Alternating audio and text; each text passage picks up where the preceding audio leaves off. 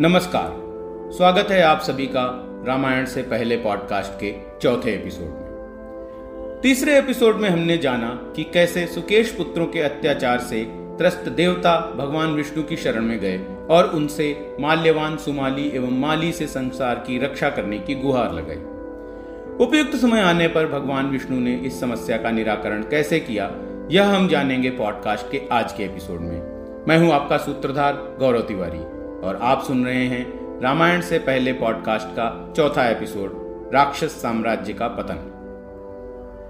देवताओं को विष्णु जी के पास गए कुछ दिन बीत चुके थे। सुकेश की मृत्यु हो चुकी थी और उसका ज्येष्ठ पुत्र माल्यवान लंका के सिंहासन पर आसीन हो चुका था।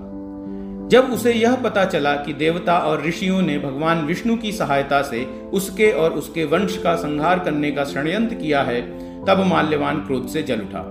उसने अपने भाइयों को अपने पास बुलाया और कहा, देवताओं ने हमें मारने के लिए हिरण्यकशिपु, नमूची, काल नीमी जैसे अनेक प्रकार की माया में पारंगत भयंकर राक्षस वीरों का वध करने वाले और असुरों के परम शत्रु विष्णु के साथ मिलकर षड्यंत्र किया है।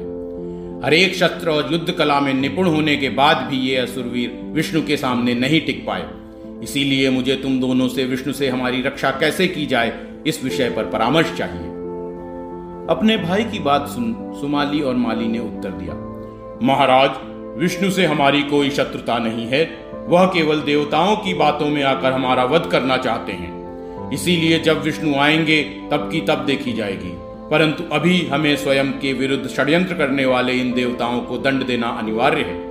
अतः हम दोनों भाइयों का यही निर्णय है कि इंद्रलोक पर तुरंत आक्रमण कर इन देवताओं के अस्तित्व को ही समाप्त कर दिया जाए। इस प्रकार अपने भाइयों के सुझाव को मानते हुए माल्यवान ने अपनी विशाल असुर सेना तैयार की और स्वर्गलोक की ओर कूच कर दिया। वे सभी राक्षस भयंकर दिखने वाले रथों के साथ साथ सिंह, घोड़े, गधे, भालू, विशाल सर्प तथा ऊंट आदि अपने वाहनों पर बैठ देवलोक की ओर चलने लगे। राक्षसों की यह विशाल सेना देख प्रकृति भी भय से कांपने लगी। बादलों से हड्डियों तथा रक्त की वर्षा होने लगी। सभी जीव जंतु विकराल रूप से हंसने लगे तथा समुद्र अपनी सीमाएं लांघने लगे। रथों पर सवार सैकड़ों असुर सैनिक जब देवलोक के द्वार पर पहुंचे, उनके विकराल स्वरूप को देखकर ही देवताओं की आधी सेना ने छत्रभंग दे दिया। अपने शरीर के चारों ओर प्रज्वलित अग्नि से सज्जित माल्यवान, सुमाली और माली यह देखकर अत्यंत प्रसन्न हुए और प्रचंड उत्साह के साथ देवलोक के भीतर प्रविष्ट हुए। देवताओं की सेना अब हर ओर से पराजित हो रही थी। सुकेश पुत्रों की असीम शक्ति के सामने देवराज इंद्र भी विवश प्रतीत हो रहे थे। तभी राक्षसी सेना के ऊपर विशाल पंखों की एक छाया दिखाई दी। तूफान जैसी हवाएं चलने लगी, जिसमें कई मायावी असुर इधर उधर उड़ने लगे। जब क्या हो रहा है यह समझने के लिए सुकेश पुत्रों ने ऊपर देखा, तब पीतांबरधारी चतुर्भुज भगवान विष्णु गरुड़ पर विराजमान स्वयं उनके सिर के ऊपर मृत्यु की भांति मंडरा रहे थे। अब राक्षसों के पापों का घड़ा भर चुका था। अब उनके संहार का समय निकट आ चुका था। गरुड़ के तीव्र पंखों से राक्षस सैनिकों की पताकाएं तितर बितर होने लगी। महाबलशाली असुर वीर इधर उधर गिर पड़ने लगे। यह सब देख क्रोध से जर्जरित माली ने अपनी गदा द्वारा गरुड़ पर पहला आक्रमण किया। अब युद्ध की शुरुआत हो चुकी थी। भगवान श्री हरि ने पांचजन्य बजाकर इसका उद्घोष भी कर दिया। राक्षस हर तरफ से भगवान विष्णु पर तीरों की वर्षा करने लगे।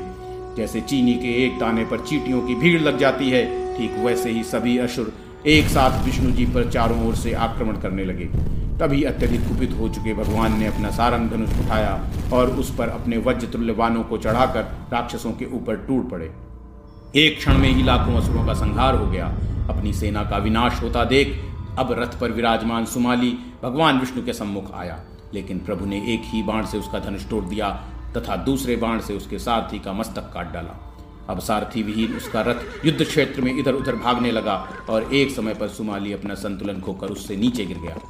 अपने भाई को संकट में देख अब माली उसकी सहायता करने को वहां पहुंचा और नारायण पर तीरों की वर्षा करने लगा।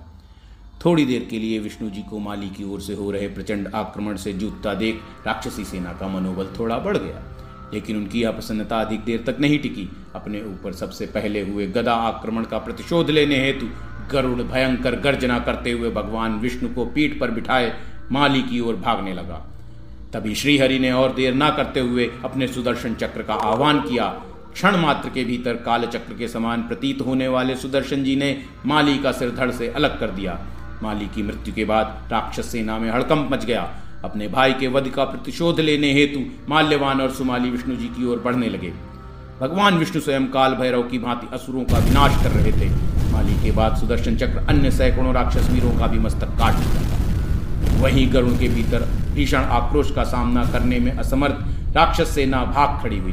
पीछे हटती राक्षस सेना के मनोबल के साथ साथ अब सुमाली भी पीछे हटने लगा।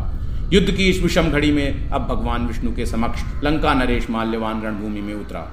उसने आते ही कमल नयन पद्मनाभ पर शक्ति बाण का प्रयोग किया, जो सीधे जाकर भगवान के वक्ष स्थल पर जा लगा, लेकिन भगवान ने उसे अपनी छाती से बाहर निकालकर पुनः माल्यवान पर ही दे मारा। इस तरह अपनी शक्ति राक्षस राज के हृदय पर किसी वज्र की भांति गिरी। उसका कवच टूटकर बिखर गया और एक क्षण के लिए लंका नरेश अपनी सुध-बुध खो बैठा, लेकिन अगले ही पल उसने अपने होश संभाले और एक कांटों से जड़े शूल से नारायण पर पुनः आक्रमण किया। इसी तरह परस्पर बहुत देर तक युद्ध करने के उपरांत परेशान और क्रोधित हो चुके माल्यवान ने अब उसी शूल से गरुड़ पर भी आक्रमण किया। तभी गरुड़ ने क्रोध से भरकर उसे अपने पंखों की हवा से दूर उठाकर फेंक दिया। तब दोनों राक्षस भ्राताओं को यह आभास हो गया कि भगवान श्रीहरि से उनका जीत पाना असंभव है, इसीलिए वे दोनों अब अपनी बची खुची सेना और पुत्रादि सहित रणभूमि से भाग खड़े हुए और लंका नगरी का परित्याग कर अपना जीवन बचाने हेतु परिवार समेत पाताल लोक में जाकर छिप गए। इस प्रकार माल्यवान के चले जाने के बाद लंका का सिंहासन एक बार फिर खाली हो गया। अब उस खाली पड़ी लंका नगरी में एक नए शासक का राज्य स्थापित होने वाला था। अब वहां पुलत्स्य ऋषि के पौत्र वैश्रवण कुबेर जी का आगमन होने वाला था। सूत्रधार प्रस्तुत रामायण से पहले पॉडकास्ट के 5वें भाग में हम सुनेंगे विश्रवा ऋषि के पुत्र कुबेर के विषय में। सूत्रधार प्रस्तुत इस पॉडकास्ट को फॉलो कीजिए और हर सप्ताह नए एपिसोड का आनंद लीजिए।